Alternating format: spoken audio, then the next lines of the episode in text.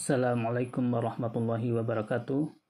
Perkenalkan nama saya Laude Muhammad Jaib, peserta Latsar Angkatan 36 kelas Kabupaten Tanah Tidung, ingin menyampaikan tugas aneka yang diampu oleh Bapak Dr. Haji Wartono SE MPD.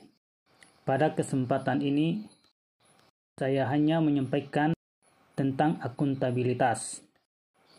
Kata akuntabilitas mungkin tidak asing bagi kita. Lalu, apa sih akuntabilitas itu?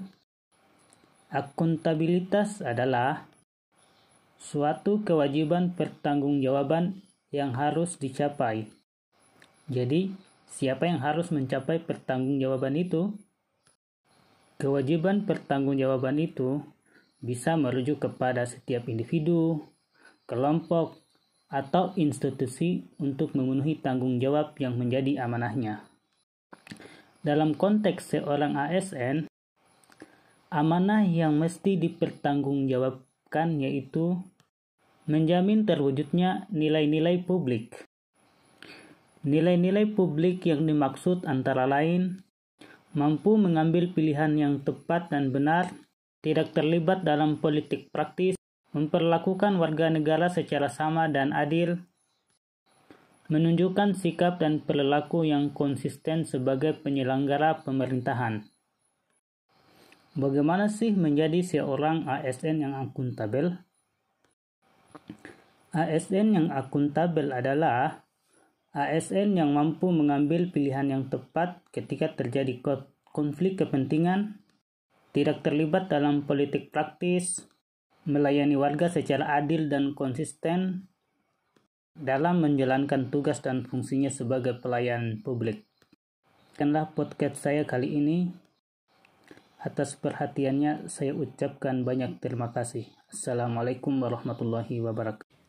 Assalamualaikum warahmatullahi wabarakatuh. Perkenalkan kembali saya Laude Muhammad Jaib, peserta Latsar Angkatan 36 kelas Kabupaten Tanah Tidung. Pada kesempatan ini, saya mencoba menjelaskan sedikit tentang nilai-nilai dasar seorang ASN. Podcast kali ini merupakan kelanjutan dari tugas yang diberikan kepada kami oleh Bapak Dr. Wartono SE MM MPD selaku mentor pada agenda 2 mata pelatihan Natsar angkatan 36 kelas Kabupaten Tanah Tidung. Baiklah, mari kita membahas secara singkat tentang nilai-nilai dasar ASN. Ada lima nilai dasar bagi ASN.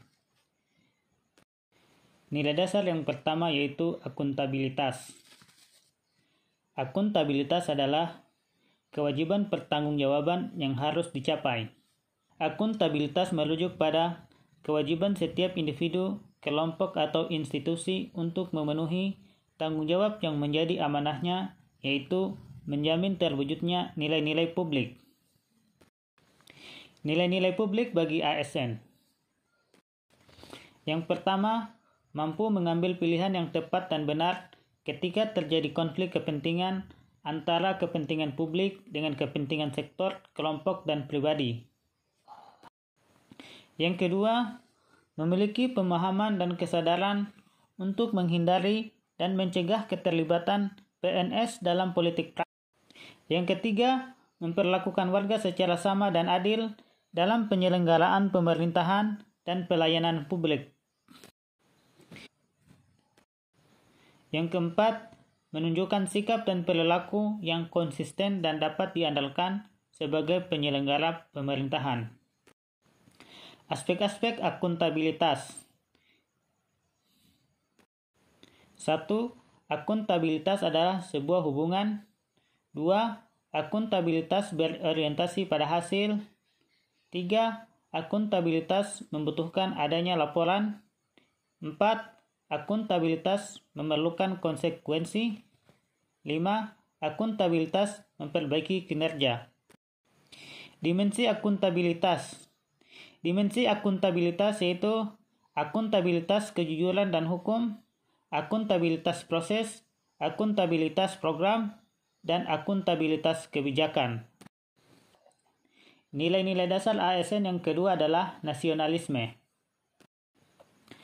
Makna nasionalisme secara politis merupakan manifestasi kesadaran nasional yang mengandung cita-cita dan pendorong bagi suatu bangsa, baik untuk merebut kemerdekaan maupun sebagai pendorong untuk membangun dirinya maupun lingkungan kemasyarakatan, bangsa dan negaranya.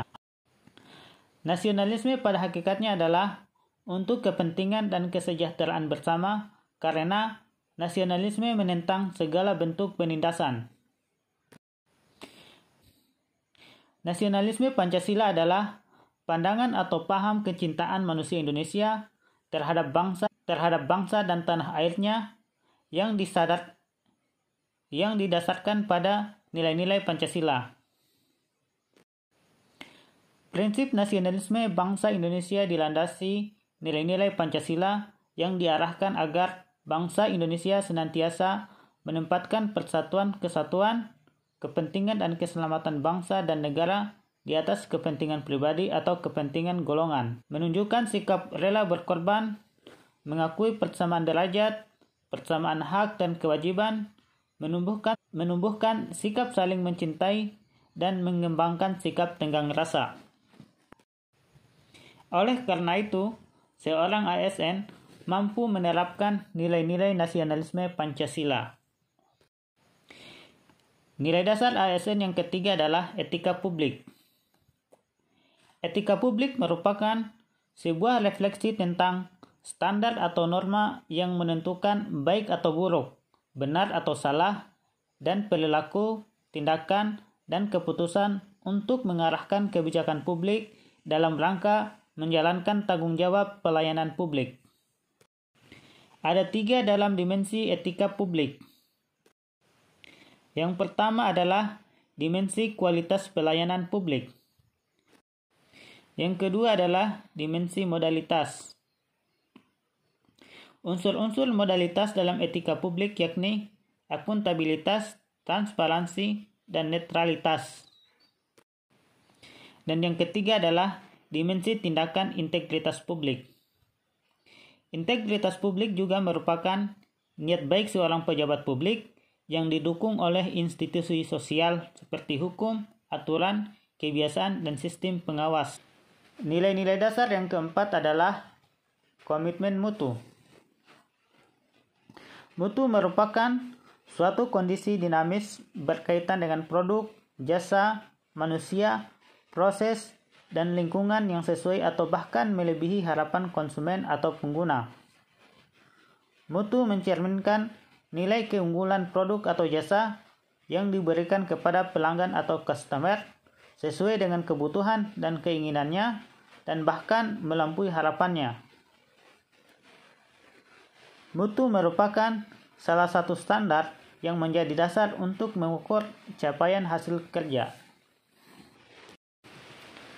Aktualisasi nilai dasar komitmen mutu dalam pelaksanaan tugas aparatur akan mendorong terciptanya iklim budaya kerja unggul yang dapat menumbuhkan keberanian untuk menampilkan kreativitas dan inovasi. Dengan demikian, pergeseran orientasi kerja diarahkan untuk memotivasi aparatur mengubah mindset menuju layanan bermutu. Nilai dasar yang kelima adalah anti korupsi.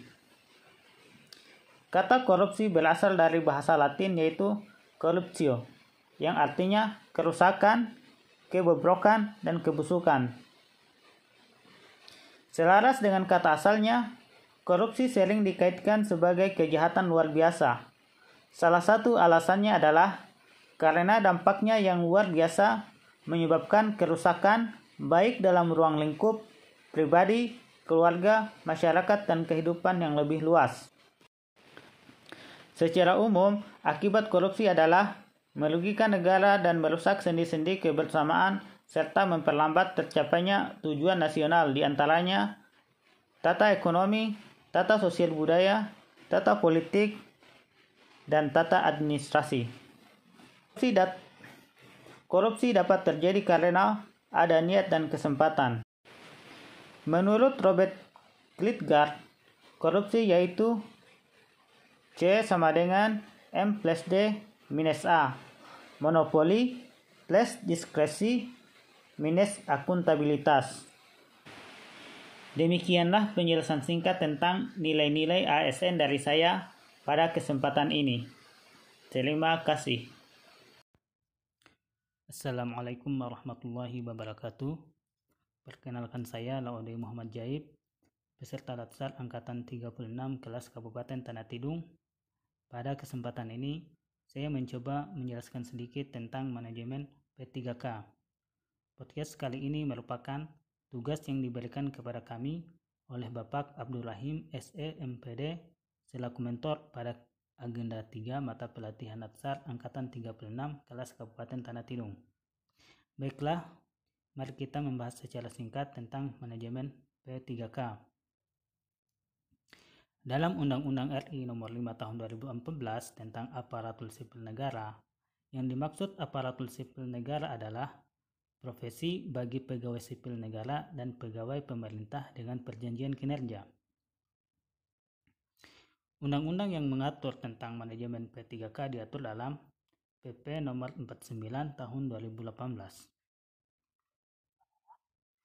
Manajemen P3K adalah pengelolaan pegawai pemerintah dengan perjanjian kinerja untuk menghasilkan pegawai pemerintah dengan perjanjian kinerja yang profesional memiliki nilai dasar etika profesi, bebas dari intervensi politik, bersih dari praktek korupsi, kolusi, dan nepotisme.